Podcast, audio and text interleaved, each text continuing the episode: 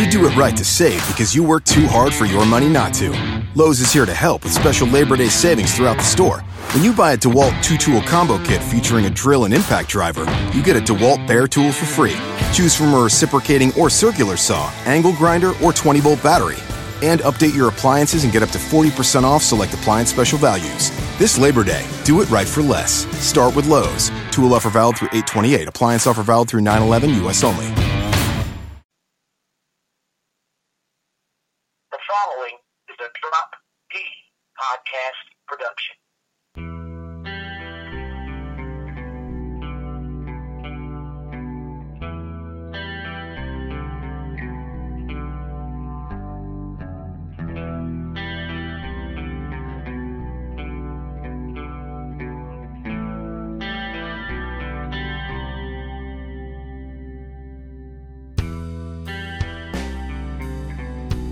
darkmyths.org and the Apples Media Group proudly present to you the Lone Gunman Podcast, featuring your host, Rob Clark, where research comes to shine and myths come to die. Stay tuned.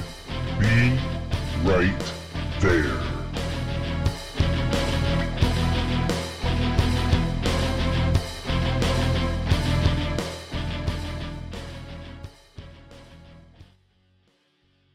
What's up, everybody, and welcome to the Lone Gunman Podcast. This is episode number 151. And back on the show is my guest, my special guest, Mr. X, who was kind enough to join me last week. He's back this week. We're going to continue the story, continue the narrative. We laid out the global groundwork for you last week, so I would er- encourage everyone, if you did not listen to last week's show, go back and listen to it first before listening to this one because we're going to continue our arcing narrative um, through the process of the Kennedy assassination and those involved and associated with it. That being said, I wanted to say this real quick before we get to Mr. X. I know I've, a lot of people have been hearing ads on the shows. I decided to monetize the podcast in order to offset some of the costs to keep the shows alive and out there for everyone to enjoy. Even if I don't ever podcast another show again, I wanted to at least keep the shows alive and on the internet and searchable and findable for as long as possible. I've been on a blitz to get them all onto YouTube. Even if that happens, they'll at least be somewhere. So if you hear ads throughout the show, that's what it is. Just they're 15, 20 seconds long. Pay them no mind. Um, they help pay the bills. So with that being said, let's get right back into my guest here, Mr. X, joining me again. How you doing, buddy? I'm good. Thanks for having me back on. No problem at all. I mean, I'm I'm digging this. I love thinking that is outside of the proverbial box when it comes to the assassination. And we're going to talk a little about one of the guys that I've had my eye on for a while, and that's Larry Crafard. But before we get into Crafard and go to Dallas, I wanted to start our conversation off in New Orleans and some of the ties that are there um, with some of these guys like David Ferrie, um, Clay Shaw, Marcello, and, and let's lay the groundwork there, and then we'll move on to Dallas a little bit, okay? Sure.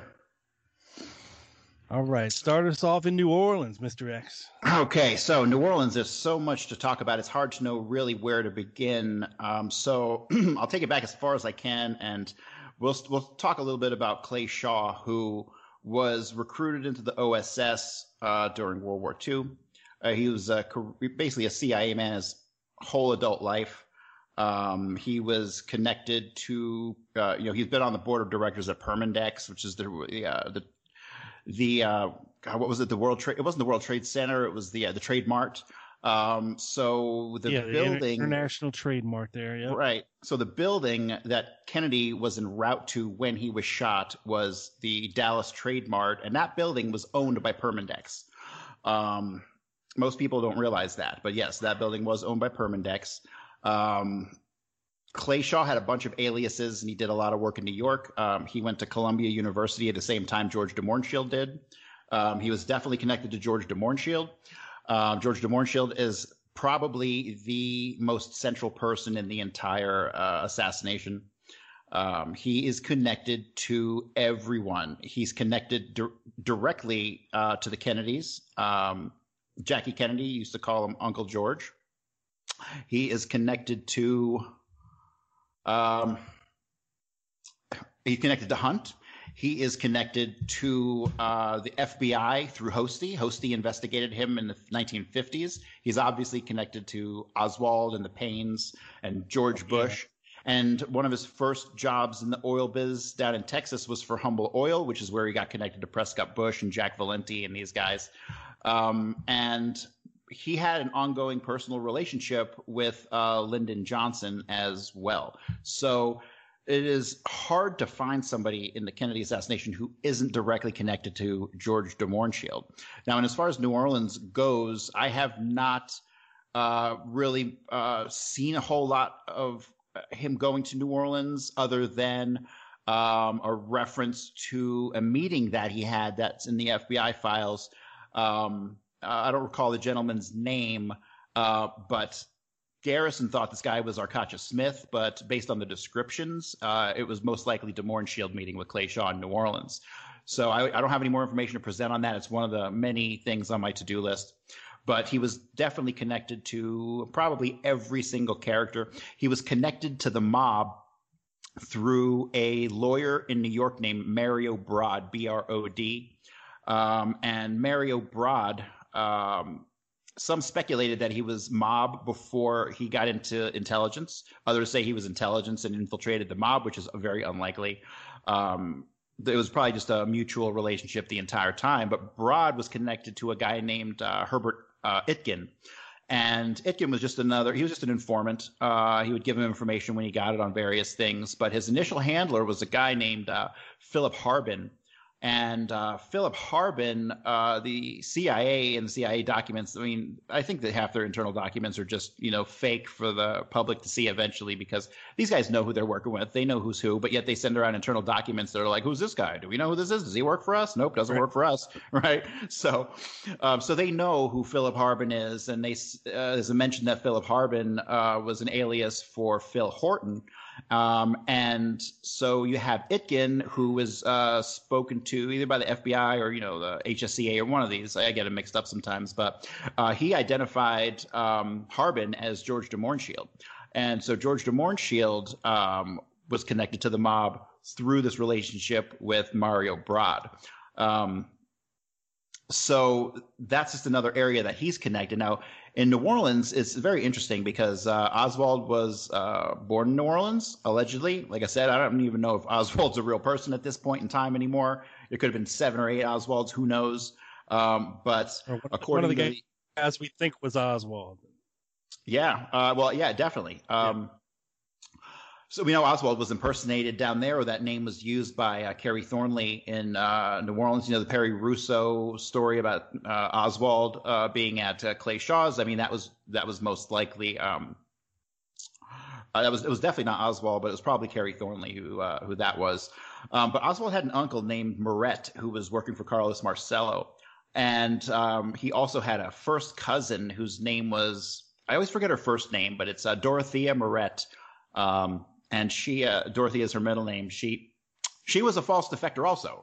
Most people don't ever talk about her. She uh, was traveling. She was very young, traveling the world, uh, going to weird countries in the Eastern Bloc, um, and so and she spent time in the Soviet Union. Uh, didn't actually defect, but uh, she was absolutely connected to the CIA and being sent around the world who knows, maybe as a scout for future defectors, who knows? But she was connected to the mob through her uh, uncle, I believe. Murret was also her uncle, or uh, this. See, there's some details I'm just hazy on, but the connection was there to the mob. The connection was there to the CIA. So you can see the I think saturation. it was her father. Was it her father? That, yeah, I think, and I think first name was Marion, possibly, if I'm remembering correctly. Um, possibly. Yes, I, I have a slide on it. I'll, I'll, I'll figure it out, but but uh, yeah, so that that CIA connection was there in the family from the very beginning, right? Um, and then to sidetrack just a little, you know, you've got uh, you know the two Marguerite Oswalds, one that's got a mole on her face, the other one that doesn't. You know, one's kind of short and squat, and the other one's a little bit taller and thin. One wore glasses, one didn't. Uh, we have work histories for both of them.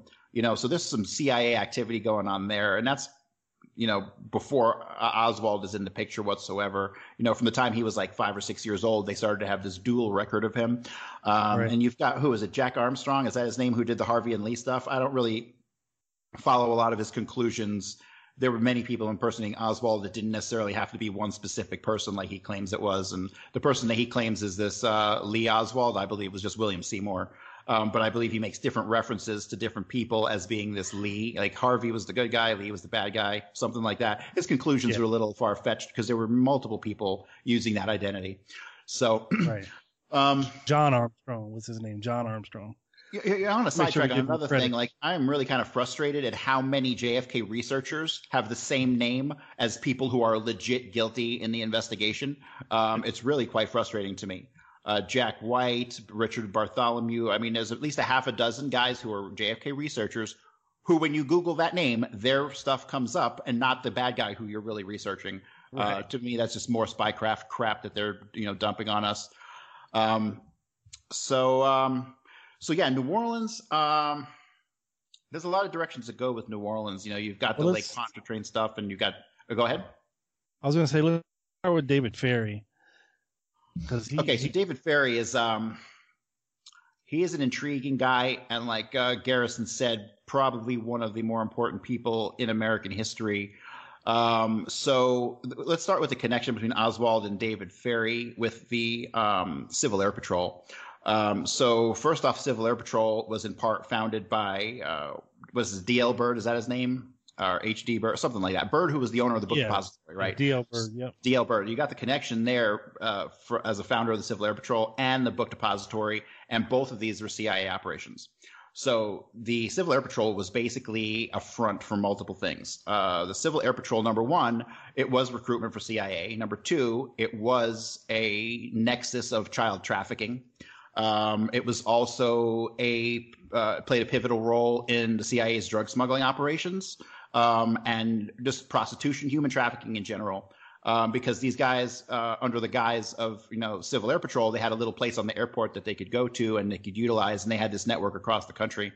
And so, at any given time, they could be at the airport, getting in a plane and hopping on a plane, and just say, "Oh, it was Civil Air Patrol duty." But when in reality, they were moving drugs, weapons, and people around. Um, uh, I'm going to side reference here the skating rinks. Uh, the the skating oh, rinks uh, real quick before you get there, um, just an interesting side note: the Civil Air Patrol offices were in the same building as the International Trade Mart in New Orleans that Clay Shaw was president of. So there's a interesting tidbit, and and you know David Ferrie was seen many times in the offices of of Clay Shaw, um, according to various witnesses. Right. A lot of times that's how fronts work. A front will basically give you an opportunity to be in the same building but have a plausible deniability. Like people need to understand plausible deniability is what causes these guys to do 90% of the spycraft stuff they do. So they can say, nope, wasn't me, you know? Um, like if you look at Dealey Plaza, you got a, you know, a half a dozen people that all you ever see is a camera up to their face. Like that's spycraft stuff to block your face from being recognized, you know? So oh, like, oh, yeah. this spycraft stuff is all over the place and it's saturated into our uh, society and culture. It's, it's, it's really sickening. But, um, but yeah, so, um, these fronts, uh, were used for you know criminal purposes, and the government was in on it because they've always been in on it. You know, the government is the upper echelon of organized crime, and then above that, what do you got? You got the guys who run the central banks, who control the secret societies, who control the governments. You know, I don't get into the secret society stuff because to me that's just nothing more than a recruiting mechanism um, and a regional, uh, you know, information center. Uh, they're all working together pretty much. I mean, you might, and there you have factions as well, but like I don't, you know, get off into the Masons and all this stuff. To me, they're just varying ways of recruiting and uh, seeing who you're working with. You know, right? So, right. um, so David Ferrie um, is very central. Also, um, uh, there's a couple things I'm unclear of. One thing I spent a lot of time on was the Galveston trip, which there's so much conflicting information there. I'm still having a hard time sorting it out. But the nuts and bolts of it are that the Galveston trip was not to go ice skating or it was not to go duck hunting or any of that stuff. The purpose of going to ice skating rinks, uh, from what I can tell, is that you can go there with teenagers and not look out of place, right? So Alvin Beauboeuf, in one of his interviews, said that he initially met Ferrie at um, a skating rink, right? And skating rinks uh, come up pretty frequently in the questioning uh, by the House Committee on Assassinations, uh, but they never really dig into why. But the skating rinks, you could go and you could, you know, you could hand kids off to another uh, to another person there and not look out of place. You know, um, those were places that um, you know there aren't many places you can go with kids and not look out of place, right? Uh, if you don't look like a parent, so that was a good right. cover for swapping out kids, and they were definitely involved in child sex trafficking. Um, all these guys who were seemingly in on it, like um, Mel uh, Beauboeuf and all these other guys, um, Breck Wall, uh, they all seem like they were recruited at very young ages 14 15 were in the civil air patrol and then they go on to uh, you know assist on a lower level with the kennedy assassination there's you know and that just kind of tells me that there's some of this weird mk ultra stuff going on you know because ferrie was a hypnotist and there were at least three different hypnotists who uh, worked at the carousel club doing a show you know all that's all that's uh, there were tons of books on hypnotism uh, at david ferrie's apartment when he died you know so all this stuff connects here. Um, but uh, the Galveston trip has really been a kind of thorn on my side because fundamentally what happened was uh, people who were involved in the assassination got driven down, uh, allegedly by Breck Wall, but his con- his testimony is confusing and his times are not right. So it might not have been him. It might have been somebody who was using his name or, you know, the phone call from Jack Ruby to Galveston. I don't think that was real. I think Jack Ruby was already in Galveston. Um, so the, the the run from David Ferrie from New Orleans, and he makes a bunch of stops in like Vinton and a couple other places along the way. Um, this, I believe, was just to shuffle people around, people who were involved in the assassination who needed to uh, get out of Dallas. Uh, I believe Jack Ruby was in Galveston and needed a ride back. We already talked about this before on the phone. Like there, it was a Jack Ruby double. The, the person who was photographed at the Dallas uh, Police Department in the hallway, who everyone says is Jack Ruby, is definitely not Jack Ruby. Um, I just started to look into Oswald's shooting uh, this week, and there's a really good chance that it wasn't even Jack Ruby who pulled the trigger on Oswald. Uh, so you had a Jack Ruby double around, and maybe there was a swap. You know, maybe they had to bring uh, that guy left Dallas, and they brought Jack Ruby back to Dallas on the way on the way home. You know, but that was a person shuffling thing, and I don't even believe that um, Alvin Beauboeuf and Melvin Coffey were even on the trip to uh, Galveston. Um, I think he went there. He he says he left there with two people, um, but I believe more he went and picked two people up and brought them back to New Orleans, and their descriptions look identical to these guys. Like if you look at every single one of these guys that they had recruited, uh, was in the Civil Air Patrol. They're all very they're they're kind of they're very thin. They weigh like 130 to 150 pounds, brown hair, all the same features, and you could very easily have a witness give a description of somebody and it just matches the person who they said they were with when they really weren't. So lots of spycraft stuff going on there. I can tell you that Robert McEwen, aka Thomas J. McKenna, was in Dallas um, on the 22nd of November. Um, I haven't figured out exactly what his role is because I only found one reference in one FBI report that a witness claims they saw him in a car with another individual. Um, I'm still trying to track that down. Some of the stuff is buried so deep it's hard to to really find. But um, that's pretty much what I think happened in Galveston. You know, um, one thing I can't figure it out is they made a stop at uh, David Ferrie said they made a stop at the manned space station. Uh, and they looked around there, but they were there at like 11 o'clock at night. Like that doesn't make sense. Um, now there is, I've read a couple references that Melvin Coffey is actually the alias for Michael Paine, uh, a witness had come forward and given testimony that he had worked at some uh, some kind of engineering place that was connected to the government, and that he knew Michael Paine as Melvin Coffey, so or uh, something like Charles Melvin Coffey. so um, maybe the stop at the manned space station had something to do with Michael Paine, who was working for basically Bell Helicopter. Uh, he was the he was the stepson of the founder of Bell Helicopter. Um, and if people didn't realize, the only reasons we were in Vietnam were for heroin and helicopter sales. Pretty much, it's called the War of Helicopters and Heroin. Um, and Michael Paine was right in the middle of it. So, um, but yeah, there's a lot of questions I still have about Galveston and who switched when and where. There was a blonde woman uh, that was seen with them at the hotel in Galveston. Um, so that I still need to do a ton of research on.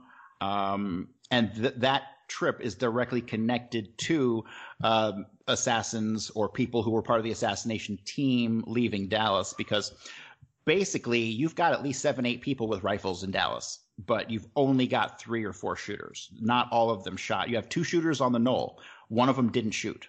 Um, so you have way more people who were involved who needed to get out than there were actually shooters. So it's uh, it, it, can be a, a, little difficult in deciphering which of the guys shot and which didn't. I mean, because in Dealey Plaza we had you know Dave Yaras, Lenny Patrick, uh, Milwaukee Phil. You, and the, the, the you know the proof of the connections here is Marshall Caifano connected to Richard Cain, and then you've got Jim Braden.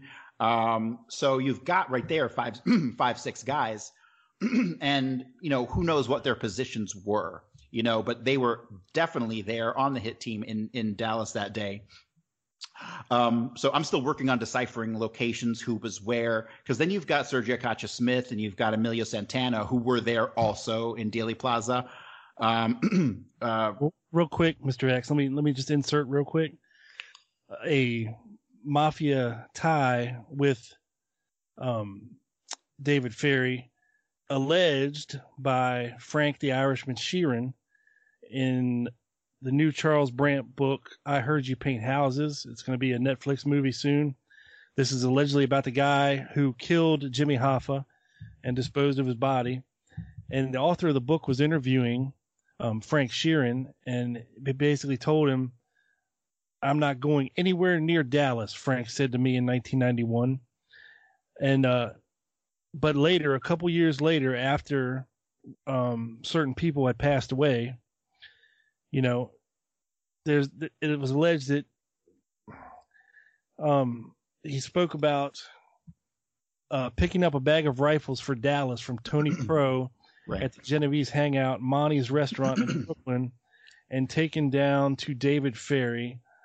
And uh, you know, of course, we've all heard about the Carlos Marcello um, jailhouse tapes. You know, as, as, far as him having a role in Dallas. You know, um, but it's just an inter- interesting, you know, thing that we've got, you know, the mafia possibly with with you know running these rifles down to to Ferrie, who then you know makes this trip.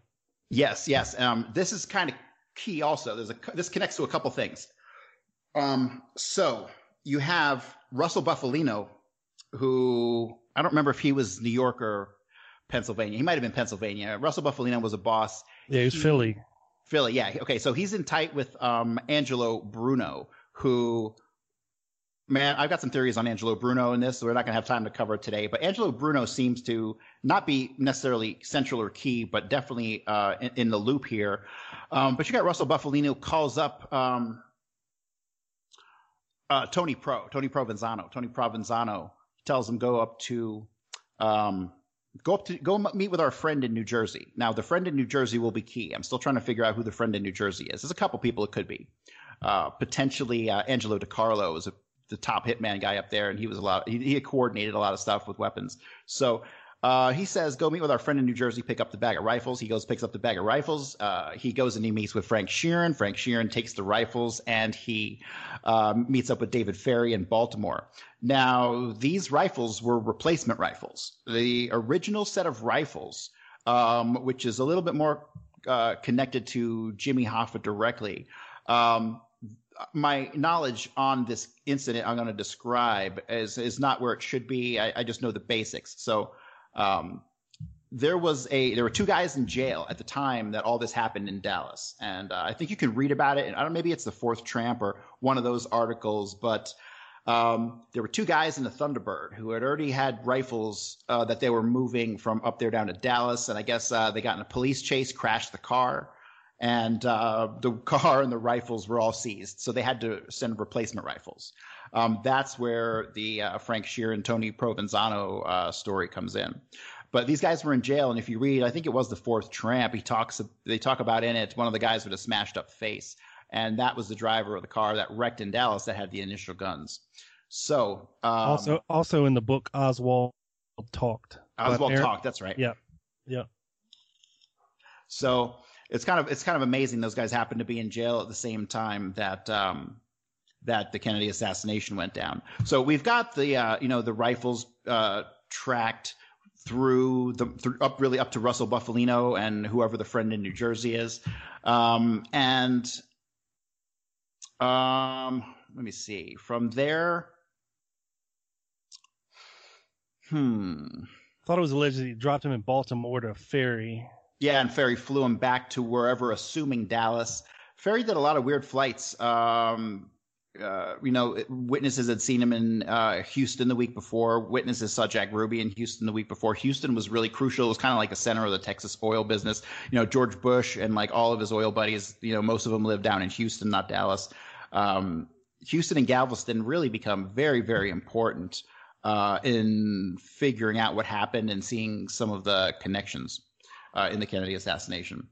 So, but yeah, the mob involvement is like it, it, it can't be disputed um, because you know so many people were like, oh, the mob couldn't do it. They couldn't get the CIA to you know or the FBI to overlook stuff, and they couldn't have put the Warren Commission together. Yeah, I mean this is all one big organization we're talking about. It's always been one big organization, and there's just tiers of control, right? Yeah, and, and the, uh, the FBI overlooked the mafia for how many years and didn't. yeah, yeah. I mean, And uh, well, they had blackmail on um, on Hoover, you know, because him and Tolson Right. were lovers for like 50 years, and everybody knew it, but nobody wanted to mess with him because he was kind of the man. He could send the whole federal government after you, you know. So there was a balance of power, and that's how the balance of power in the world is maintained today. I mean, you really think Vladimir Putin doesn't know who did 9/11? Um, I mean, like this is all tools that they use in their in in their uh, manipulation games, right? So not much has really changed. But um, uh, where to from here? What, what do you want to move on to next? Well, let's let's move on to Dallas a little bit. I want to get into what originally sparked you to contact me, and let's talk a little bit about Larry Crafard. Um, I don't know if you got a chance to read a, a little bit of that article that I sent you. Um, I, you know, I had a chance to skim it, but I get, I have a little ADD, and I get so distracted. I'll start reading an article, and next thing you know, I'm like ten web pages away from it, and I'm like, how did I end up here? You know? Yeah, we just got into a little bit about you know Larry Crafard's ties with the mafia on the on the West Coast and and how he kind of moved and was or or was was maneuvered uh, into into place in Dallas and just happened to meet up with Jack Ruby and this that and the other and was probably um, the reason for a lot of these misidentified Lee Harvey Oswald sightings in Dallas. yeah, the, the the the misidentified Lee Harvey Oswald sightings really kind of perplexed me because none of these other guys look like him. You know, they look similar, um, but that's when I started really discerning the language in these uh, FBI reports. You know, because uh, some people will outright say they saw Oswald, and other witnesses will say they saw someone who looked similar to Oswald. Right, so um, I'm kind of being a little more discerning on how I interpret the actual writing because before I used to just think, oh, Oswald was everywhere, but he obviously was not. But um, Larry Crafard's an interesting guy. I mean, he was in the military, and that's like the recruiting point for CIA. So he got it was definitely CIA. Um, one of the funniest things I have read yet was during the Warren Commission. Um, he was Larry Crawford was asked, um, "What did you do in the Marines?" And he goes, "Oh, I was an expert. Uh, I was a master sniper." And the next question they asked was, "What kind of entertainment did they have at the club?" I thought it was like the best deflection I've ever seen, um, because if you're, you know, investigating the assassination of a president with a rifle, and your witness just tells you that he's a master sniper, and you completely ignore the question, then I think that is very telling in and of itself. So, Yeah, well, Crawford, real quick, real quick, Mr. X. I determined that that quote is actually attributed to author and comedian Mort Sahl, and was was said to make a point as to how ridiculous the Warren Commission was. That Crafard didn't actually say that, so I don't want to put any Oh, I, thought I thought I cut it right. I, I thought I cut it right from the uh, um, from his testimony. No, no, it, it's it's it's a quote attributed to him, even on the education site. It's attributed to him, but it's not. It's actually something Mort Sahl said in a speech or or a talk that he given as to how ridiculous the Warren Commission was. Um, but yeah, it, That's interesting. That's interesting because Yeah. I would have swore I took it right from the testimony. I'll have to double Yeah, no. back on that one. because Crafard was actually in the army. Uh, he was stationed in Germany at the same time that General Walker was doing his white right wing propaganda and stuff over there. And he allegedly, at least from the article that, that Peter Whitney wrote, um, sent on several secret missions, whatever that means. And he was injured uh, uh, in his leg and of course, he has a scar on his face, um, but they didn't exactly say what he was doing over there. Interesting, interesting. Well, um, the one thing that I think really connects him to the Tippit shooting and to all this is the jacket that was found um, yes. in the back parking lot of the um, Abundant Life Temple. Now, um, there, you know, I think that's the one thing that really links him to it because inside the jacket was the uh, dry cleaning tag, and that dry cleaning tag was traced back to um, Earl Ruby's uh, dry cleaning facility that he had in Detroit. And the very next day, where did Larry Crafard disappear to? He went back to Detroit the day after the assassination, um, as did well. At, um, and at the time, Earl Ruby um, was uh, in Detroit, and so. Well, he um, went back have, to Michigan. He he had a sister or something to that effect in Michigan. I'm not sure if it was actually in Detroit or not. I would have to double check. It's that, been a while. Well, the, well when I say Detroit, that's that was where their home base was because that was the that was where the the, the mafia was. They, he was part of. He was associated with the Detroit mafia, and um, he might have lived you know outside of Detroit or whatever, but it was all part of that Detroit mafia organization. Um, right, right. And uh, so, like, we had a conversation about George Senator because George Senator, there's something is wrong with uh, with everything connected to George Senator. Um, I don't believe George Senator's his real name. His father's real name was Schumacher. Um, and there are conflicting picture descriptions out there from the National Archives. Uh, and there are a couple pictures where the person who looks like George Senator is described as is named Earl Ruby, but then there's another Earl Ruby who's named Earl Ruby, all in the National Archives. So um, they right. do, you know, they do this alias swapping. Like that's another thing I don't think most people realize is that all the aliases that people hear are names of real people that these guys know um, and can prep when the cops come to talk to them. I've found at least three or four incidents of this uh, in my JFK research. But yeah, these guys are all using shared names. They're not just making names up out of the blue. Um, yeah, it was and, much easier back then to create a false identity than it is now. Yep. You know, I mean, all you needed was, well, I mean, Lee Harvey Oswald did it. you know what I mean? Yeah. It wasn't that hard to do.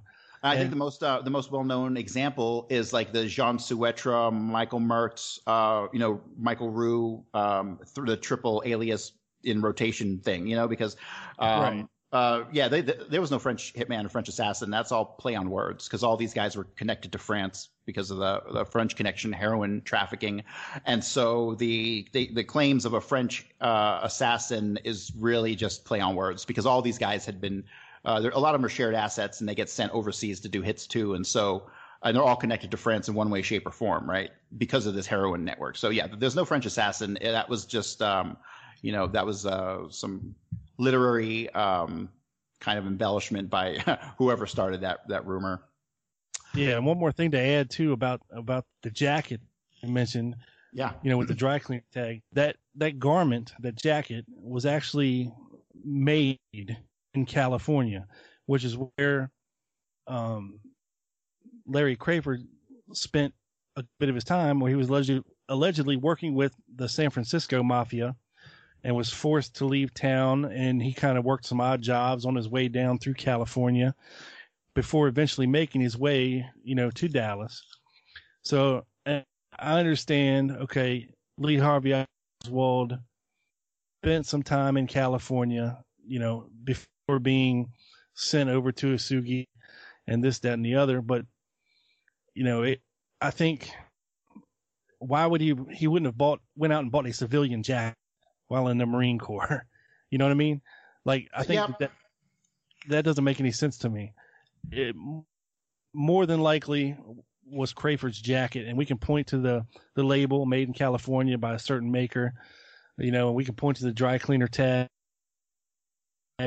and see the associations there.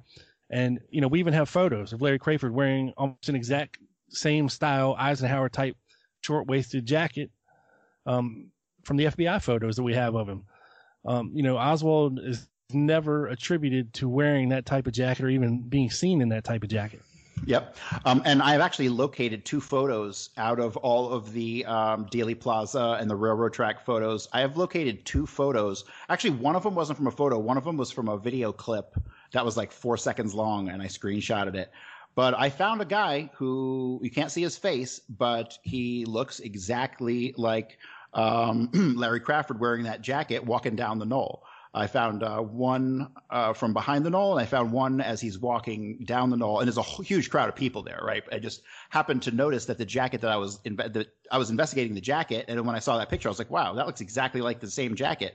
So I'm, I'm i might be able to uh, the next couple weeks like discern whether or not that actually was him that I found in the photographs, but but yeah, so so to kind of move on to Tippit a little bit and his involvement with Tippit, I'm I'm pretty sure that he was uh, the Oswald double who shot Tippit and then fled.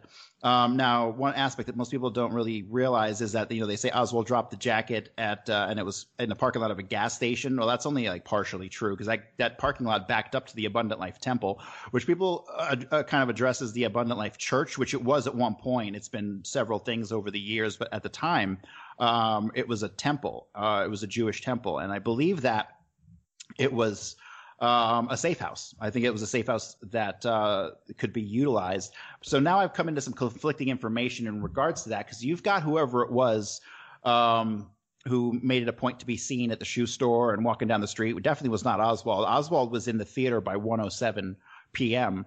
Um, as per the guy who was working the concession stand because he knew the movie started at like 110 and he knew that Oswald had walked in, you know, before the movie started. So basically you got Oswald. Uh, from what I can tell, Oswald was driven to the theater almost directly from Dealey Plaza, driven by a guy named Daryl Bo Click, whose real identity is Travy Bo Click. He was a Marine, a sharpshooter, uh, and he died in a mysterious plane crash in 1967 but no one ever talks about Bo Click. It's that's some like red belt level stuff, you know. So uh, Bo Click, I'm I'm still doing research. There's two different families of Clicks in Dallas who are connected to the assassination, and I can't seem to connect the two families of Clicks together. Uh, the genealogy records and all the find a grave stuff is very inconclusive. Um, but you know, you've got Bernice Click, who was visited by Jack Ruby, um, and you've got a bunch of people who are somehow associated with each other through these clicks in the assassination. This is just more of like the you know the the fine details. This doesn't really have much implication on the bigger picture. But um, yeah, uh, Daryl Click was mentioned by the. Uh... Yeah, well, I think Daryl Click is Bo Click because his name was uh, Travy T R A V Y Delano Click, and his nickname was Bo Click. But none of these guys, you know, when these guys do mob stuff or they do CIA stuff, they get a you know, they have a, a an operating name uh, which they go by, and yeah. Daryl Click might have been his operating name. Yeah, because he was um, he was mentioned as the original cab driver for right. Oswald, and then that's very quickly shifted to William Whaley. Right, right, and which see, I don't even know who got demise as well. I don't even know who got into William uh, Whaley's cl- uh, cab because you know he described him as wearing two jackets. You know what I mean? And his shirt yeah. had like a silver stripe on it, so it definitely wasn't Oswald. I don't really know if that was Crafard or not. Um, I don't know why Crafard wouldn't have been driven. I don't see why he had to take public transportation, you know. Yeah. Um, so there's some conflicting info there, but we know that there was, we know that Whaley was not the cab driver because uh, I believe Curry, he in two different instances used two different references to Bo Click. And one he called him Bo Click and later said he said Oak Cliff, which he did not. Um, and then at another time he named him Daryl Click, right? So he made two specific references to uh, to Bo Click. And so therefore, and the manner in which he said it told me that he was familiar with him. Like he was like a, you know, one of the Dallas hoodlums or something like that. Right. So just the way that he talked about him gave me the impression that he was already familiar with him. But I have not seen, other than on a couple forums, anybody attempt to dive into who Daryl Click or Bo Click or Travy Click actually was. Um, his father's name was Malachi Click, and he died in 1962. Uh, for a while, I thought there was a connection there, but I can't seem to make one. A lot of these things just end in dead ends. I mean, it's just unless you're going to be pulling like you know ten generations of family records, a lot of this stuff is just hard to come yeah. across. And you really just got to cross reference using like known descriptions um, from various incidents and various people, and then try to overlap those uh, descriptions with identities, and then overlap those identities with known aliases. I mean, this thing was a absolute masterpiece of spycraft and you know obfuscation. Um, really, it's uh, it's it's unbelievable uh, the the the amount of tricks that all these guys had uh, that they were employing to to to stay out of the the narrative. You know. Oh yeah, for sure. Very interesting stuff, and and you know you even made mention that, and it's something that is that I've heard before, and I've I even did a show on it too as well. You know, was was Lee quote Lee Harvey Oswald even staying at 1026 uh, Beckley, or was it Crafard, or was it another lookalike? I mean, yeah, I looked into that briefly. Um, I still have a little bit more digging to do, but uh, I don't believe that Oswald ever stayed at 1026 North Beckley. Um, so everyone says O.H. Lee was there, but that's not correct either. Um, what you had was an H. Lee, uh, Herbert Lee, Herbert Leon Lee, um, right. who was staying in room O. Uh, and he was a very real person. Uh, there is some conflicting information on times he stayed there. Did he overlap with Oswald? Uh, there was another guy. I forget his name. Maybe I don't think it was John Carter. Uh, it might have been. He had another guy who was staying there at the same time, and with the times that he said he was staying there, I think has been shown to be false, and that he was staying there the same time as Oswald. So 1026 uh, North Beckley.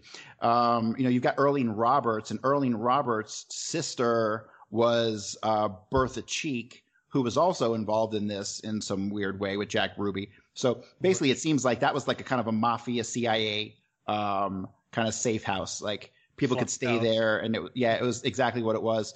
Um, and if I'm not mistaken, I think it, I don't remember. I get my cheeks and my clicks mixed mixed up, but uh, one of them had rented to like a bunch of Cubans like in the months before um, the assassination. So like these, yeah, these places are safe houses, right? 1026 North Beckley, and what's the other one um, that was run by uh, Mary Bledsoe. Mary Bledsoe and the whole bus incident was a big old fabrication. Oh, um, oh, yeah. Like when I really got into that, like the thing that tipped it off for me was that freaking bus transfer was in mint condition, right? Like yeah. they ripped his buttons off his shirt. He, you know, ripped a hole in his arm, but yet the bus transfer came out with a single crease on the back. Give me a break. And then the yeah. fact that the, the, whole book of transfers disappeared. Um, yeah, it's just insane. Um, and yeah, there's, there's, something to Cecil McWatters too. Cecil McWatters is somehow connected to the clicks um, and Jack Ruby, and like all, everyone in place is connected to somebody. And like when you explain this stuff, and everyone's like, "Well, everyone couldn't have been in on it." like, no, this was scripted like a Hollywood movie. You know, this is what psychological warfare does. Um, psych warfare and basic. This was like all fall under George Joannides of the CIA at the JM Wave Station. Um, later in later years, he be, he became the propaganda guy for the CIA. But um, you know, in thinking about it and seeing how specific a lot of these encounters were that you come across in Kennedy, um, it was like there's no way that this stuff could have all been coincidental and happened at the same time. But all it takes is one guy to write a script and a couple guys to tell their people where to be and what to do, and you've got a Hollywood production that plays out just like Kennedy played out. You know, yeah. Um, and, even, and even if these people don't realize their their part in it per se, you know, or and maybe if, if they did realize it later. I mean, they, yeah, they the, a lot of these guys were their, pawns. Keep their mouth shut. You know. Yeah, yeah. Like you don't ask questions when you're in the CIA or the mob. You don't ask questions. You do what you're told, or there yeah. are, you know, you have a mysterious car accident. This is kind of how yep. it goes. yep. So, um, so yeah, as far as Tippit goes, it definitely wasn't Oswald. Oswald was in the theater already. Um, now the, the the things that I'm unsure of um, are what were um, Emilio Santana and Sergio Arcacha Smith doing after the assassination? Because um, I believe that they ended up on a plane, got down to Mexico City, and then made their way to Cuba. Um, or stayed in Mexico City. There's a lot of things that happened. There's a lot of uh, conflicting information on the Mexico City flights after the assassination. But you had you have stories of a private plane flying into Mexico City, a person getting off the plane, uh, getting onto uh, the Cubana Airlines flight, and then basically going right to the cockpit and staying in the cockpit the whole time until it got to Cuba, um, and hiding out the whole time, never left the the cockpit. And right. they they yeah. bypassed all the security, everything. Just got off one plane, got on another plane, and the plane took off. Because the um, original plan, at least according to Marina, was that Oswald wanted to hijack a Cubana Airlines flight to Cuba after the assassination, or something to that effect. Right, right. And then you know, years later, there actually was a bombing of a Cubana Airlines by Orlando Bosch. Um, right. He ended up blowing one up. Like I forget what year that was, but Um, but yeah, so you have a couple different stories here. You have the story of the one person getting on the plane and hiding in the cockpit. Then you have another story of two quote gangland types uh, that flew from Mexico City to um, to Cuba also. But I think there's some little disinformation there. I don't think if it was Sergio Arcacha Smith and uh, Emilio Santana, they sure as hell were not going to Cuba. Um, right. They probably hid out in uh, Mexico City for a while. Um, but then you have uh, Gilberto Lopez, right? Gilberto Lopez crossed the border into Mexico at like Brownsville or one of those cities on the border. Um, and he had been connected to the Fair Play for Cuba committee and basically made had made statements in a previous meeting of the Fair Play for Cuba committee about uh, the president being assassinated and all this stuff. And he just coincidentally crosses the border um, that day. Um, you know, here's a little side story, and I wish I could remember the guy's name. This is this is fascinating. Another person crossed the border into Texas after the assassination, and uh, I'm gonna have to look this up and talk about it on another show. But basically, this guy went on to be like the head of the Flower Child movement in San Francisco and credited with like putting on the first concerts for like the Grateful Dead and all this stuff uh, in the 1960s. A big, big, big time like uh, hippie guy, but I found out he was also connected to MK Ultra and the CIA, and he fled into Mexico after the assassination. So there's some really weird, interesting. That's totally side note, you know, probably irrelevant, but that was just another weird connection I found. Was, was it Ken Kesey? No, it wasn't Ken Kesey. Man, if I heard the name, uh, it's probably in my notes somewhere. I'll, have to, I'll have to look at it. But it's in the, if you look at the FBI JFK files, it's broken into 16 uh, 2,000 page files. It's in the first file of the uh, of the 16.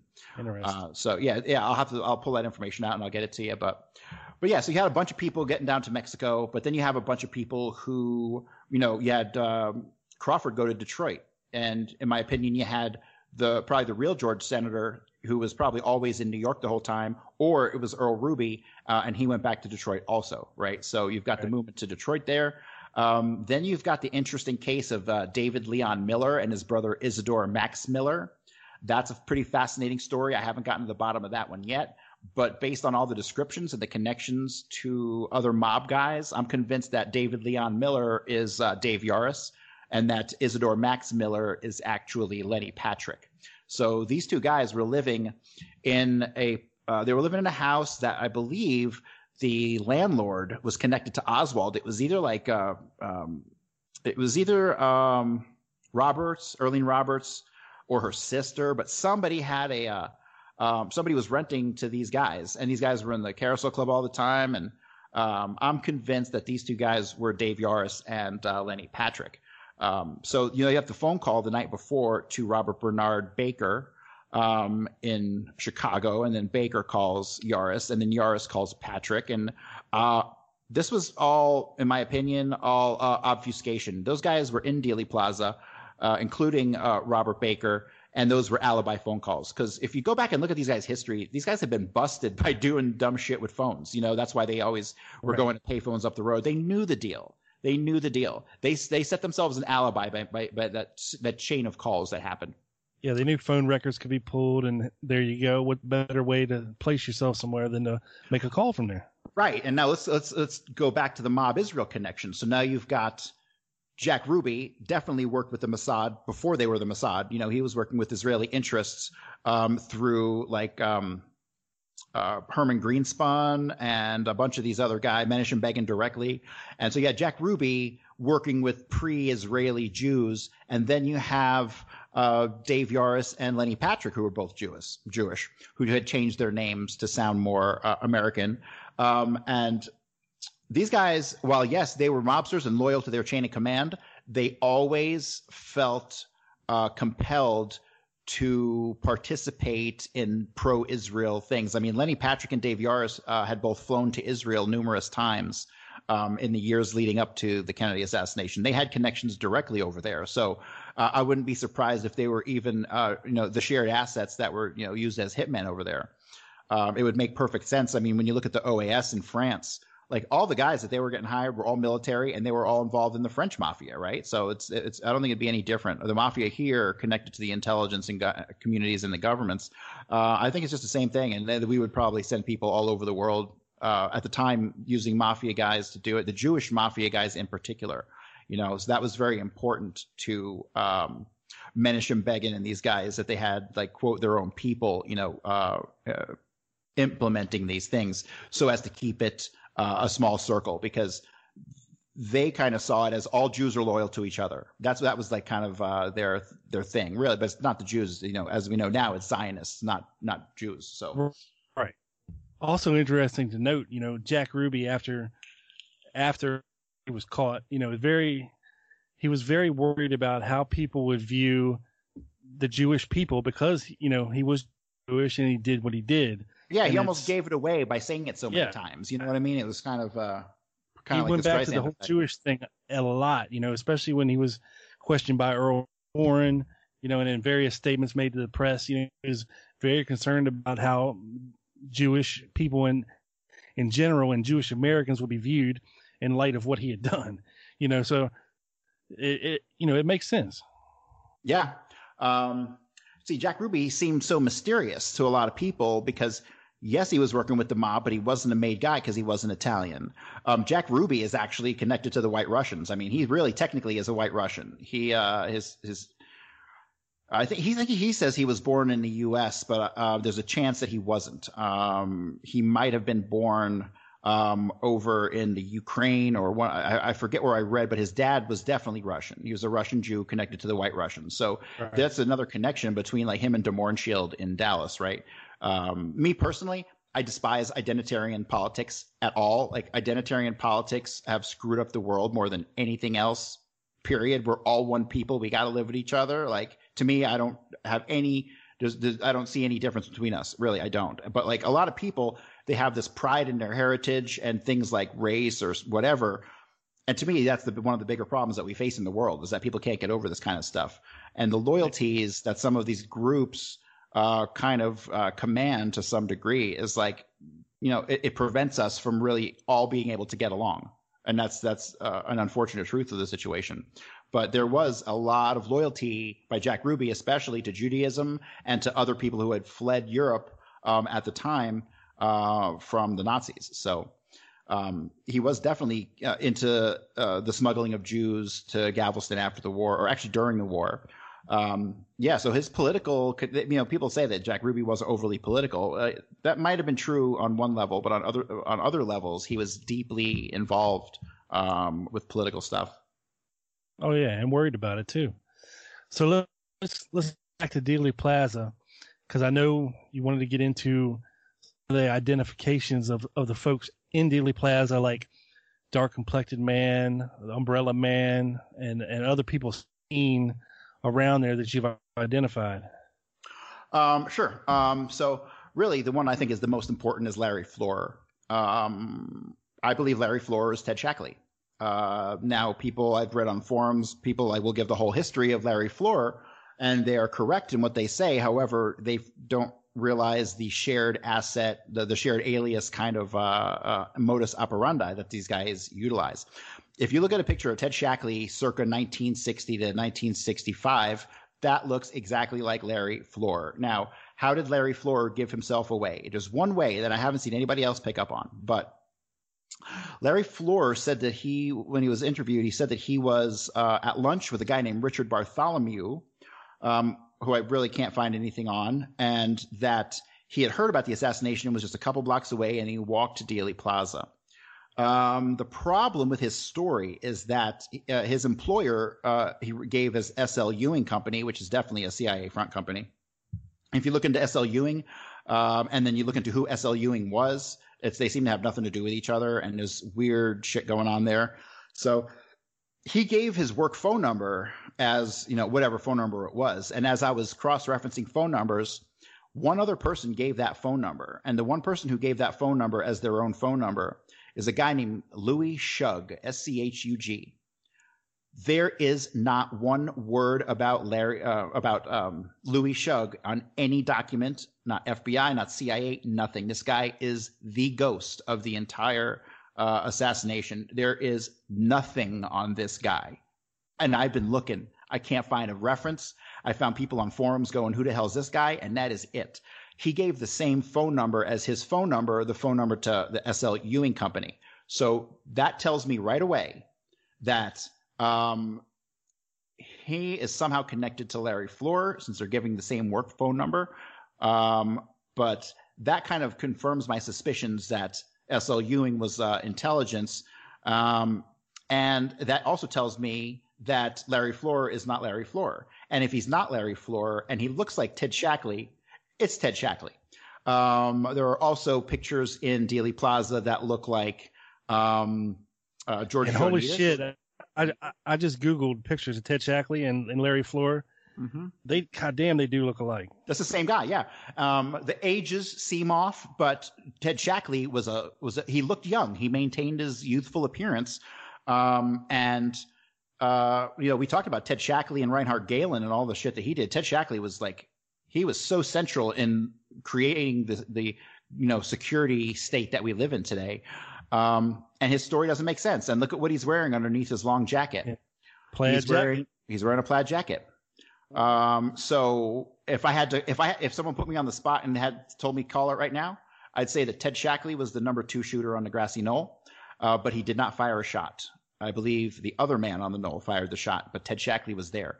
You see, because when Larry Floor got busted, he got busted coming out of the Daltex building, which I'm convinced there was a there was a a, a cutout in the Daltex building. There was a, Oh there was a, something um, going on in there. there yeah. was some place that they can go and hide out until they got a signal that it was all clear or something like that, right? So, Yep. um, and so you've got these witnesses up in the Daltex building who see Larry Floor downstairs, I mean, out of the building, and they see a cop and they start banging on the window and they point out to the cop. They're pointing at, at Larry Floor, and that's when Larry Floor goes and gets picked up. Um, and what wasn't he acting drunk? Was that the Yeah. one? Yep, he was acting Yeah. drunk. And if you notice, there's about three or four guys who were stopped in Dealey Plaza and they're all drunk. That's more spycraft stuff. Oh, we couldn't have done it. He was drunk. No, they'll shoot the guy and then, you know, slam, you know, six, seven shots worth of alcohol and uh, it'll be heavily fresh on their breath. Heavily. You know what I mean? Um, so, yeah, the, the getting drunk stuff is uh, definitely some spycraft. Anybody who you read about in Dealey Plaza who was drunk, they were in on it. Um, so I know I found another reference and this is the one reference that I'm trying to corroborate and find more evidence on it, but somebody had contacted the Dallas Police Department in reference to uh, there's talk of a, a a second suspect, like a serious second suspect. And while most of the stories about Larry Flores say he was released later that day, I found one reference that said he was kept in jail for over three weeks, and that he was the um, the second suspect that they held on to. But this was like, you know, it would have been like week, two and a half weeks after Oswald was killed. And I think they were digging hard to find out what this guy was doing because, and the story of what he actually did, and, you know, nobody knows. All they know, all we know is he got arrested because he tried to go find a phone in the Daltex building. But what the witnesses who were banging on the glass and got the cops' attention, they must have told them something very different. Um, and who knows what that was. But um, yeah, so based on the totality of circumstance, I'm convinced that that's Ted Shackley. And if Ted, and remember, because uh, all these guys, I believe all those guys were in Dealey Plaza. I believe, um, well, Bill Harvey was there because Bill Harvey was stationed over in Italy. And um, I think a couple days before the assassination, uh, he was going out of town. One of his associates over there said, "Where are you going?" He's like, "Oh, I'm going to Dallas to see what happens." Right. You know, so you got Bill Harvey in Dallas. You've got if you have Bill Harvey and you have Ted Shackley, and I have a photo of a guy who looks like George Joannides, it's probably George Joannides. And I think I've identified um, Morales in Dealey Plaza. So that that we'll get into right now. So um, there's a if you look at the um, Zapruder film, you will see as the car passes into you know in- into view in front of the knoll, you'll see a guy wearing an apron, and you'll see him talking to another guy who is taller, heavier set, and and darker skinned.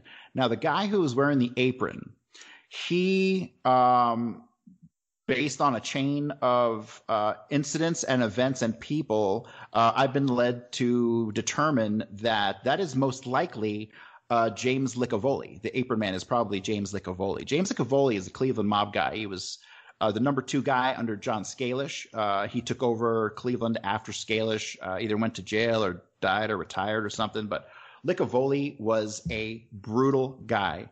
I remember reading a quote that said, if uh, if if Licavoli tapped his cane, somebody died, and that's just how it was.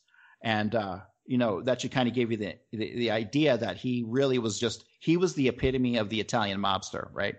So for him to go to Dealey Plaza, stand in the very front, and wear a freaking apron, that was that was his way of saying "fuck you." Oh, you can cut that part out, but that was what he was That's doing. right. he was he was giving the finger to Kennedy by wearing an apron there. And what led me to him um, was a guy named Leo Moceri. Leo Moceri was another Cleveland hitman. Um, he was related to Licavoli, but there, all these guys are cousins or you know whatever. So he was a cousin of Licavoli. Um, he was connected to a guy named Angelo Lonardo, who was a Cleveland uh, a Cleveland mobster. Also, Angelo Lonardo's cousin is Frank Sinatra. And Frank Sinatra's best friend was Angelo DeCarlo up in New Jersey, and one of DeCarlo's best friends was Tony Provenzano. So you got this loop here of people who are really tight. Um, and you know the chain would seem to connect to the shipment of the rifles. And Leo Moceri. Now, the reason that I say Leo Moceri led me to James Licavoli as being the apron man is because um, I am about 95% confident that Leo Moceri is the old tramp. Um, the only thing that throws me off is I can't find pictures of. There's only four pictures that exist of Leo Moceri, and none of they're all booking photos.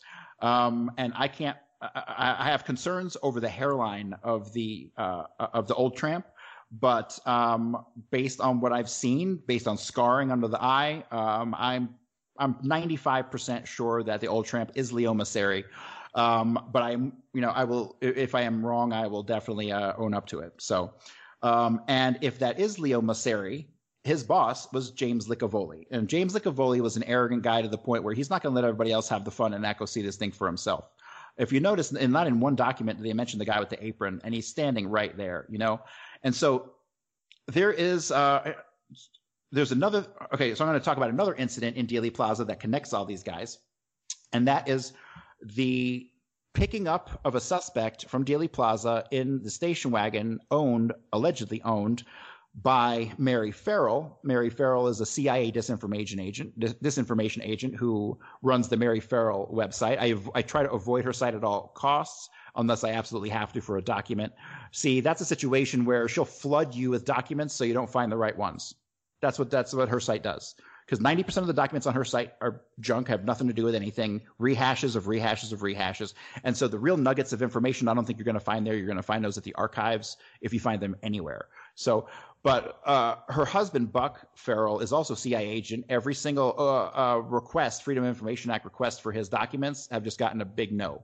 So he's somehow connected to NASA and uh, some of the things that NASA was doing. Uh, I still that's a whole nother road I need to go down at some point. But yeah, they're both hardcore CIA. She started to collect information and start uh, doing stuff the day of the assassination. Like it's really weird how that worked out.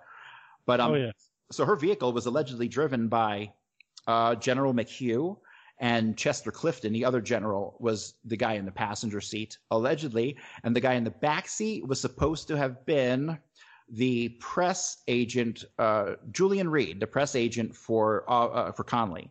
So finally, after months of digging, I completely debunked that. That was uh, so Read was act or Red R E A D E. Uh, he was actually in the press bus, so it was not him getting in or out of that vehicle. And in that vehicle, uh, I'm sorry, in that photograph, you can see that vehicle and you can see the apron man pretty clearly walking away, and you see the press bus behind it but it's this station wagon, um, which was a Mercury Colony station wagon, 1964.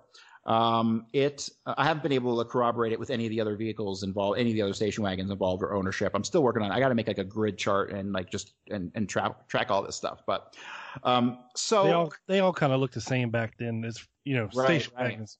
right, and know. there's some license plate switching going on. Um, the you know with, with the Tippit shooting, there's some great. There's a gray Plymouth, and which came back to like uh, you know Carl Weathers, who worked for Collins Radio, which was the CIA company. Like Right. uh, they, they- get out of there and they swap license plates, and not only do they swap license plates, they swap cars. A lot of the cars described that um, uh, Ruth Paine had owned, she didn't own. The Green Rambler station wagon that was at her place was Clay Shaw's station wagon. So these guys like swap vehicles and swap license plates as part of their spycraft stuff. So the whole station wagon thing is is crazy. I, I'm gonna have to really spend some time deciphering it, but but yeah. So you got two people in a car, and they're um, and basically they're picking up a third person in the car. Now, when if if I am correct, this is all you know dependent upon if I am correct about this chain of events. Then, if that is James Licavoli in the apron, the guy talking to him was heavy set and darker skinned, and Licavoli was a Sicilian. He had dark skin to begin with. You're like either black or dark skinned Hispanic if you're darker than him. And the guy who got into that car, if it was driven by um, by McHugh and uh, Chester Clifton they're not they're, those, these guys are the joint chiefs of staff. These guys are the, the, the upper echelon of our military establishment. They're not stopping to pick up a nobody. They're right. not going to stop and pick up anybody unless they're up there on that level with them. And the only person that matches the description of that person who gets into the vehicle um, and who would be as important enough to be picked up is david morales. Now that is a leap i'm taking but I can't think of anything else that makes sense. The only other thing that would make sense is if it wasn't McHugh and it wasn't Chester Clifton in that car. But whoever it was was talking to Licavoli before they got into that station wagon. So whoever it was was connected to them and in on it on some level. And the guy's wearing a you know long trench coat and he's got a hat on. Um, so basically that vehicle was used to escort one of the conspirators out of Dealey Plaza. And whoever took that picture, I forget which series it was, whether it was Hughes or whoever, that is the most important photo in all of Dealey Plaza, right there. That one photo of the apron man walking away with this guy getting into the station wagon because the official government documentation says that that was uh, Julian Read, and it sure as hell wasn't because Read said he was in the press bus. Although this is another little aside that I need to still research further. Um, I had read uh, an interview with someone, I forget who it was. They weren't a, a real big shot in government, but they said that they felt like they got uh, shafted because they got bumped to the VIP car. Him and uh, Evelyn Kennedy, or what was it, Evelyn Lincoln, who was Kennedy's like secretary. He, right. I read an interview that said that the two of them were in the VIP car, but I highly doubt that they are stopping in Dealey Plaza to pick up a, a, conspirator. You know what I mean? It was it was so far removed from anyone who had been involved that I still need to figure out if there was a second VIP car or what they were talking about. But the motorcade is all kinds of screwed up. Like well, and just to be clear, folks, this is not the Roger Craig guy getting into the Nash Rambler. This no. is something different. Yes, and I don't believe that was a Nash Rambler that day. I believe it was another model. That's why people yeah, can't different find it. Station wagon, yeah. Yeah, uh, he only thought it was a Nash because it had the the roof racks, but I found right. a bunch of other models that had roof racks, and there's really no good enough pictures of that station wagon to determine who that was. And see that that station wagon throws me for a loop. It really does because I can't I can't you have you have three people who possibly are involved in the Tippit incident or fleeing Dealey Plaza. You got William Seymour you know, if, if it was Crafard who shot Tippit, you still got um, Emilio Santana and William um, Seymour to account for. And uh, some people speculate that it was William Seymour who got arrested out of the balcony of the Texas Theater and taken out the back, right? So, but that I'm still unsure. This is this is one area that I still need to to dig deeper into. But digging deeper into this still does not affect the premise or the um, bigger picture of who gave the order, who facilitated it, and who carried it out, right? So you can still figure out who did what um, and ignore some of the minutia. You know what I mean? Um, yeah. The minutia, and I always thought, you know, it could have been it could have been Crafard as well, who was arrested out of the balcony and taken out the. It could have been. And it could have been, but I did read, turn loose, you know. But I did read somewhere that it was the next day that that that person hid out for overnight, and uh, the next day they were picked up and driven to Galveston. So that I'm still trying to, to, to correlate with everything else. Yeah, well, that would so, eliminate Crafard's. Yeah. Yeah, I mean these are these are interesting nuances, right? These are like, well, what was that happening there? It just it fills in a curiosity, but it definitely doesn't impact the fact that it was the Chicago outfit pulling the triggers, nobody else, no anti-Castro Cubans or none of that stuff, and definitely that Israel gave the order, right? So you can have the the you can have the who gave the order and you can have who pulled the trigger, and everything else in the middle, really, it's fascinating. It's interesting. It, pay, it plays a role to help explain the, the bigger picture. But there really is enough evidence to, to kind of understand exactly what happened um, without the minutia, really. Um, and my, my, my associate, who I'll call Mr. Y, he ignores minutia. he made a statement to me once and he was completely correct. You can ignore every single thing that happened in Dealey Plaza that day. All of it. Don't look at one bit of it and still know who gave the order and who pulled the trigger. Um, and he's correct in saying that, you know, so it's hard not to get distracted by some of this stuff and thinking it's going to lead you to some big wow. But, um, uh, really it doesn't. And it'll just, it's just for filling in gaps. Um, so Mr. Y has actual documents that confirm his, uh, theories of who was on the knoll and who the shooters were. I'm not there yet. I haven't found the actual documentary proof. I'm at the stage where I have deduced everything from cross-referencing documents and, and and all that investigative stuff. I was a cop for nine years. I have a lot of experience in investigations. I think a lot of people will have evidence that they don't realize is evidence. You know, I just kind of look at evidence in a, in a different way. So, um, but yeah, all this little stuff, all the little minutia is, uh, to me, probably going to absorb a huge chunk of the rest of my life, you know? Um, and I love it. Uh, but really it, it, none of it will change the bigger picture uh, you know? And right. i think that's the most important thing. Understanding what's going on in our world today is paramount for everybody or it should be. And you can't understand what's going on in the world today unless you understand kennedy. I mean that's i'm 100% convinced of that. And hopefully we're entering into a new phase of of kennedy awareness. Uh, hopefully um, information regards to israel can continue to spread um, the in, the involvement with the the mafia. See, because that uncovers the greater relationship between the establishment powers and the criminal underworld, which is still persisting to this day. You know, yes. it hasn't changed. So when you come to understand Kennedy, you come to understand the state of our world. Um, and that's uh, next. I got to move into aliens so they can beam me up and get me the hell out of here. Um, so, well, but, tell uh, them to when you when, when it, after they get you in and grab me up too. I'm ready to get the hell out of here myself. Yeah, yes. I mean, on a serious note, I'm looking to um, uh, and I'm looking to make a million bucks and then uh, dip to Thailand. I got 12 years. You can retire there at 55 and uh, live on a hut on the beach and not have to worry about any of this stuff anymore. So there you go. That sounds like a plan. well, just, just just to rewind real quick. Speaking of minutia and Dealey Plaza, get to your identity identification of Umbrella Man and Dark Complected Man because I think it's important. Okay, so um, I don't want to identify the Dark Complected Man because I feel like I was helped and the person who actually did the work should be credited. Right. And so but I'm going to have to hold off on that one, but we'll talk g- about um, generally, generally who this guy was. Yeah, sure. person. Yeah. Sure. Um, both the Umbrella Man and the Dark Complected Man um, and the dark complected man is not a Cuban. okay. He's definitely not a Cuban, so people can stop calling him that. Um, they were Mossad assassination coordinators. And um, the umbrella man was a guy named Michael Harari.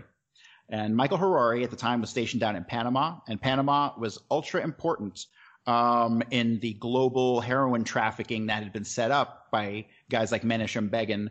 Um, Menachem Begin and these guys, these guys were real terrorists, and they funded everything through narcotics money and human trafficking and weapons. That's just what they did.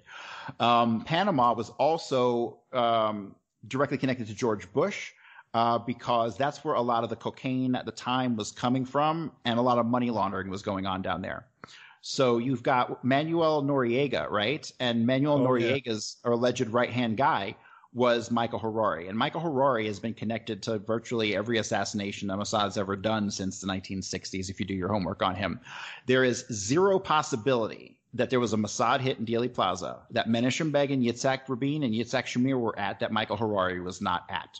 I'm really getting tired of hearing how it was Roy Hargraves and what's his name those guys were in Miami at the time. People can stop saying that. so, um, do your homework on Michael Harari, and you can read about Michael Harari a little bit in Michael Collins Piper's book. And the only reason I feel comfortable talking about him is because Collins Piper already um, has already brought this up. So, um, but um, the I'll tell you this much: the dark complected man uh, who was not a Cuban did not know Michael Harari. He just knew he would be there with another associate. But um, the dark complected man goes on to play an extremely significant role in uh, covert actions around the world on behalf of the Mossad and CIA in the years after that, and he's directly connected to George Bush.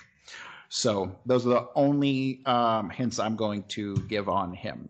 Um, but those they could potentially be key to get people to acknowledge the Israeli role because people are looking for those guys to be like anti-Castro Cubans or connected to the mob, and they're not in that group. They're in a t- completely different group. You know, that's why nobody's really been able to make the connection on that. Um, and the reason they had an umbrella and a guy with a radio is because you need a physical backup. If your radio goes out, you need a guy who has some way to signal to the shooters um, some kind of message um, in case the radio fails. That's why you have to have two guys. Right. So that's pretty much how that worked. Um, nobody's nobody knows who this guy is. Like nobody listening will have heard the name of the dark complected man. That one's going to take some homework. Right, but I would right. start. I would start in Panama with George Bush and Michael Harari, and that might lead you there. gotcha. Now, have you looked at all? I mean, we've talked about. I mean, he's kind of the the godfather of this theory, Michael Collins Piper, in his book Final Judgment. Um, have, have you looked at all into his untimely demise? Oh, of course, they killed him. I mean, there's just no question. Um, this was the this information which has been out since a minimum when he wrote his book. He goes deep into Dallas, the Dallas community. He talks about the Bronfman family and Sam Bloom, and there's a like people don't realize how entrenched the um, the pre-Israeli Zionist uh, you know connections were in Dallas. They were deep and they were thick. Um, and they were, you know, more irreligious Jews. They were not Orthodox. They were Zionists for sure. But the entrenchment of them in Dallas was thick. I mean, big time. They had their hands in everything. I mean, even like uh, the mayor of Dallas was a CIA agent. You know, like they had, they were all connected. And Collins Piper really deep, dives deep into that. Deep. Uh, you'll have a firm understanding of the of the atmosphere in Dallas once you read uh, Final Judgment it's the best book on the assassination that's ever been written, and it's the only one that really tries to target the you know the big picture of what happened and not focus and get lost in the weeds. You know. Yeah, and also the the only one whose author pretty much met an untimely demise. Yeah, um, he got yeah they killed him. I mean, like it says the deputy coroner's report stated that the cause of death was a probable myocardial infarction. Yes. Ischemic cardiomyopathy and coronary artery disease. Um, now he was only 54 years old, and from what I've seen, in fairly good health. I mean, he wasn't some giant 400 pound dude. You know what I mean? Is it possible he could have had a natural death? Sure, but it it when you when you look at everything that he was talking about, it just seems like you said very very odd to me, and it seems to me like he was taken out. Yeah, um, I 100% believe that. Um, you're not allowed to to shake the tree. Um, and if he was if he was wrong, they wouldn't have wasted their time. He'd be alive today. If he was wrong, he'd be alive. But he wasn't wrong. He nailed it. Um, and the really fat for me, what I found more fascinating than anything was like, how did this come about that we have this country that can go around the world whacking people, and why are they doing it? And that's really where I'm at with my research now is that took me on a dive through World War II and the Holocaust and like some, let me tell you this, nothing anyone believes about World War II is true, period. Like it is the, it was the introduction of psychological warfare by the OSS in 1941, who had been piggybacking on the Russian propaganda, which had started in 1939. Um, I'm not going to go into details, but trust me when I tell you, absolutely nothing anyone has been taught about World War II is true at all. Um, I agree. And I had to, and to understand that, that you have to go back into World War One, you know, and to understand that, you got to dive way deeper into the mid 1800s, you know. So history to me, I, I really wish I'd have discovered the joys of history like uh, like 10 years ago, you know. But it is, um, there's so much information out there if you want to understand the state of the current world um, that it genuinely will take you a lifetime of research on like like hours a day of research. I like, no joke. Fortunately, I work for myself. I can get my work done in a couple hours, and then I I just uh, I'm glued to documents and and history books. Uh, you know. And I have a feeling it's not going to let up anytime soon. But to really understand the state of the world, like I said, you got to know Kennedy, you got to know World War. You have to know our history for at least the last 150 years. Hell, you could probably take it back to the American Revolution, you know. And um, but uh, yeah, uh, like on a bigger picture of things, like we are so screwed on a global level that I am, I, am I'm, I'm scared out of my my wits for real. Um, and our government is all in on what's happening in the world. We're done, man. We're toast. Like we haven't had a real president since Kennedy. But the funny, the ironic part is that Kennedy stole that election from Nixon, you know. But the only difference and is the mob helped him do it. yeah, and that's why they felt betrayed, you know. But really, um, if they would have had Nixon in place, Nixon was their guy. Nixon was controlled. He was a puppet. If they'd have gotten Nixon instead of Kennedy, we'd be in the same situation today. So there's really, you know, that's why the assassination is so important. That was the moment that we lost our country. 100%. Everybody in it, everybody running the show now is in on this, this New World Order Zionist crap. They really are. We're done. We're toast. Um, the CIA basically won the war for them by replacing um, everybody in government, every organ, every part of government got infiltrated by the CIA, every single aspect. Um, and hell, I'm even starting to think that going back to Al Capone.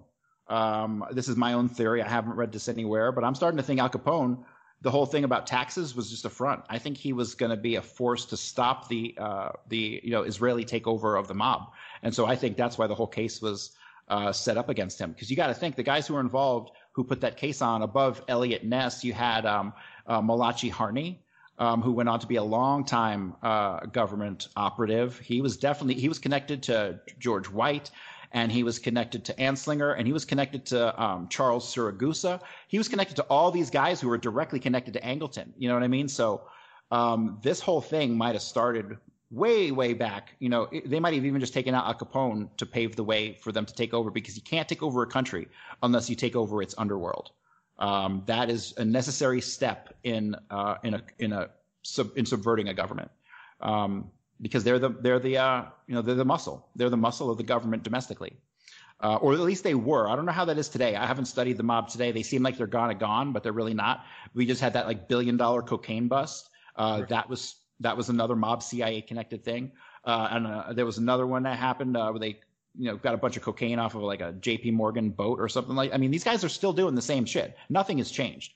The relationships between the, the governments and the mafia and the drugs and the, and it's all the same, and it all needs to end. That's why people need to understand everything that's going on with Kennedy because this is this is what we're left with. We're left with this legacy, you know. Yeah, for sure. You know, and and we know the CIA's behind all the drug trafficking, and the FBI is finally, you know, of course they they went hard, you know, back in the in the 80s and, and early 90s against the mafia, trying to stamp them out a little bit because maybe they were getting a little too big for their britches, uh, you know, and and maybe cutting the CIA out a little bit when they when they should have been uh, knowing their role as second second in command there, but like you said, you know, nobody really talks about the mafia anymore, but we know they're there. We know what they're doing. And as long as there's good and evil in this world, I mean, that's just the way it's going to be, you know? Yeah. Um, the narrative that, you know, America's the good guys and everyone else is the bad guys, that was like a direct result of everything that we've been talking about pre going back to pre World War II.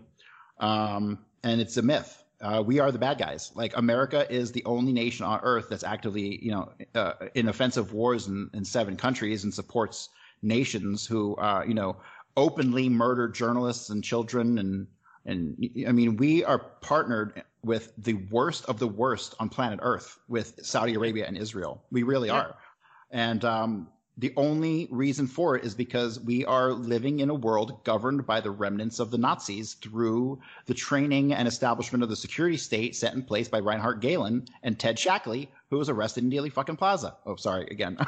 but, uh, you know, I mean, it's, um, it is really uh, appalling. And uh, I'm not going to take I'm not going to take this lion down anymore. You know, I'm going to Yeah. uh, hopefully at some point I'll write a book about something or try to get the word out somehow. Maybe make a movie. But yeah, um, that's Because, uh, you know, nowadays, I mean, they've successfully brainwashed most of America into, into thinking this way that, you know, we're this great, we're this great nation and freedom Yeah. and democracy reign. And, you know, but we're just open air slaves to the system who, Yep. you know, we, we're just, and we're, we're the terrorists. We're the bad guy. And nobody seems to see it except, you know, everybody, the, the rest of the world sees it, of course, you know, and of course our allies try to portray- us in a, in a somewhat decent light, but, but, you know, all of these countries that we have these supposed, um, wars against and, and, this, that, and the other. We're the aggressor. You know, we're. Sure they're going to hate us. You know, it, if a terrorist comes over here and tries to blow us up, I think they probably have a damn good reason for for doing it because probably killed their family. Um, know? That's but, the thing. Like, um, I'm really like, I'm, I'm like personally offended by our framing of um, Islam and Muslims as the root of all terrorism. I mean, like, it, it's just blatantly not true um, 9-11 i mean this directly connects to 9-11 it directly connects to watergate watergate was not about bugging the freaking democratic office. It was about uncovering information on hank greenspun who had the names of the shooters and wrote a letter to somebody with the names of the shooters in it. The, the hank greenspun letter. I have not been able to locate the letter itself but i've read a lot of commentary on the letter. Um, you want to know who all the shooters were? Like 100% we got to get that sam greenspun or we got to get that hank greenspun letter. That Hank Greenspun letter was the root of Watergate.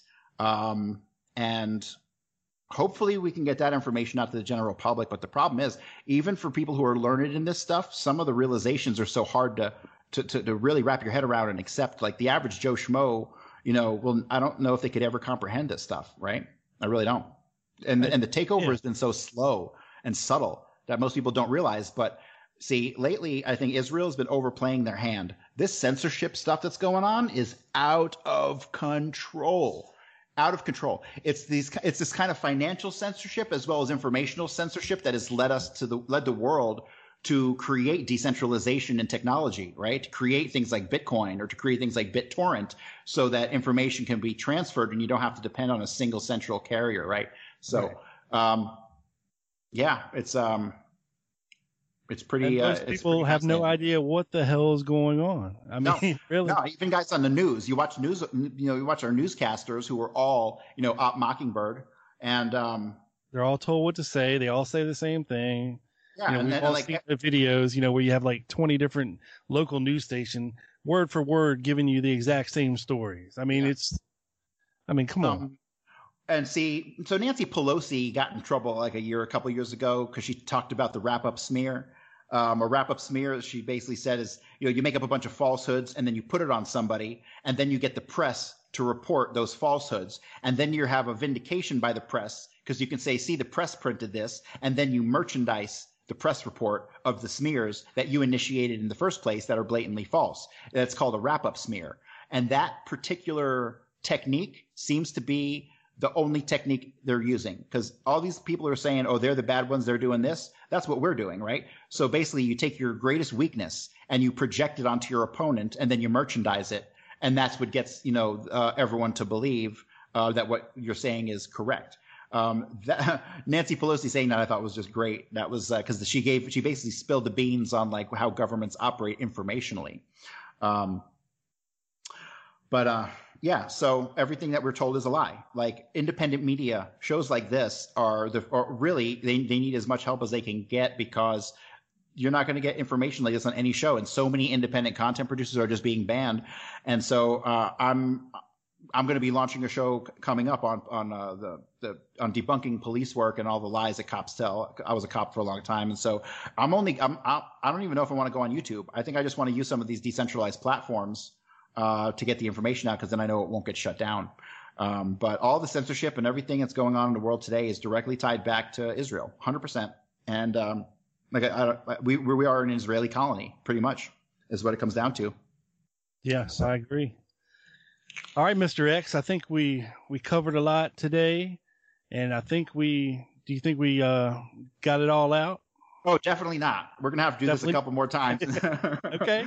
But uh, no, realistically, I could talk about Kennedy for probably I could probably do a hundred hour-long episodes and and not double back over the same information because of how it branches out so much. And then there's like nitty-gritty little specific things that are just interesting. You know, that, I mean, there's plenty and plenty to talk about. Um, when it comes to the minutia, but I think we did a good job of getting o- the overall big picture. I mean, we know who gave the order, we know who facilitated it, we know more or less that it was the Chicago Outfit Murder Inc. who pulled the triggers, and we explained the relationship of all all these groupings and how they interact together and how they're not really different organizations. So yeah, I think we pretty much uh, did a good job of getting all this info out. Good, good. Well, hopefully the people listened and took it all in and paid attention because it's important. I felt it was important. That's why I was wanted to have you on the show, get this out there, and I understand the need for anonymity. anonymity. Uh, this is dangerous shit when you start talking about, you know, the real truth of, of, of what happened. I mean, you see what happens to certain people involved in the Kennedy assassination when they have knowledge of certain things. You know, they end up dead. Yeah, but also these days with technology, um, I am 100% convinced that uh, they're planting child porn on people's computers to lock them up. Um, I believe that that's just the newest technique of silencing people. Um, anytime it, you go look at the list of people who've been busted with child porn on their computers who were involved in some sort of government stuff, it's off the chain. Like, so um, that's Hello, another thing. Jeffrey They're- Epstein. Yeah, yeah, yeah. They're working with Jeffrey, Jeffrey Epstein, and then they're planting child porn on people's computers to, to silence them. I mean, that's just the latest thing. So, uh, I'm not going to have a car crash. I don't have any child porn. Uh, I'm not sick. Anything happens to me, you know what happened. All right. no worries, man. All right. Well, we will definitely have you back on the show for more. Uh, thank you so much, Mr. X, for coming on and, and going through all this with us. I really appreciate it. hey, man, I had a good time, and uh, I'll definitely be back one day. Sure. All right, Mr. X, you hang tight for me, folks. If you enjoyed the show, please let me know. Okay? The Lone Gunman Podcast at gmail.com, on Twitter at The Lone Gunman 7. All right? I'm sure there's going to be a lot of feedback from these two episodes with Mr. X. So bring it on. I'm ready. We'll, we'll help you get there. No worries, folks. All right? Until the next time, stay tuned. This is your boy. Peace.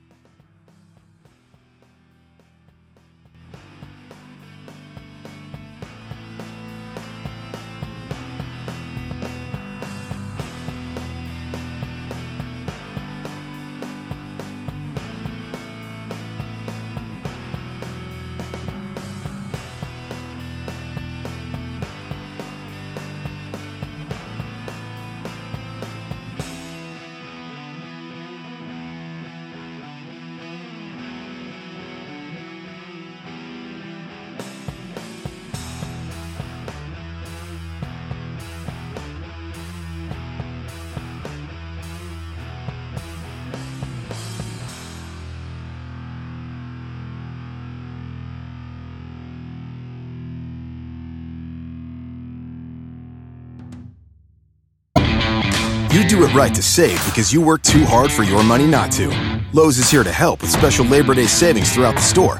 When you buy a DeWalt two tool combo kit featuring a drill and impact driver, you get a DeWalt bare tool for free. Choose from a reciprocating or circular saw, angle grinder, or 20 volt battery.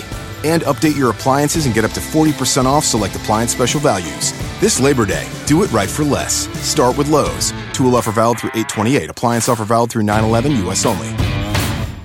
The Starlight Lounge presents an evening with the Progressive Box. The moon. Yeah. That's Hugo tickling the ivories. He just saved by bundling home and auto with Progressive. Gonna finally buy a ring for that gal of yours, Hugo? Send her my condolences. Hi-oh! This next one's for you two. There's a burglar in my heart. Thank you. Progressive Casualty Insurance Company and affiliates. Discounts not available in all states or situations.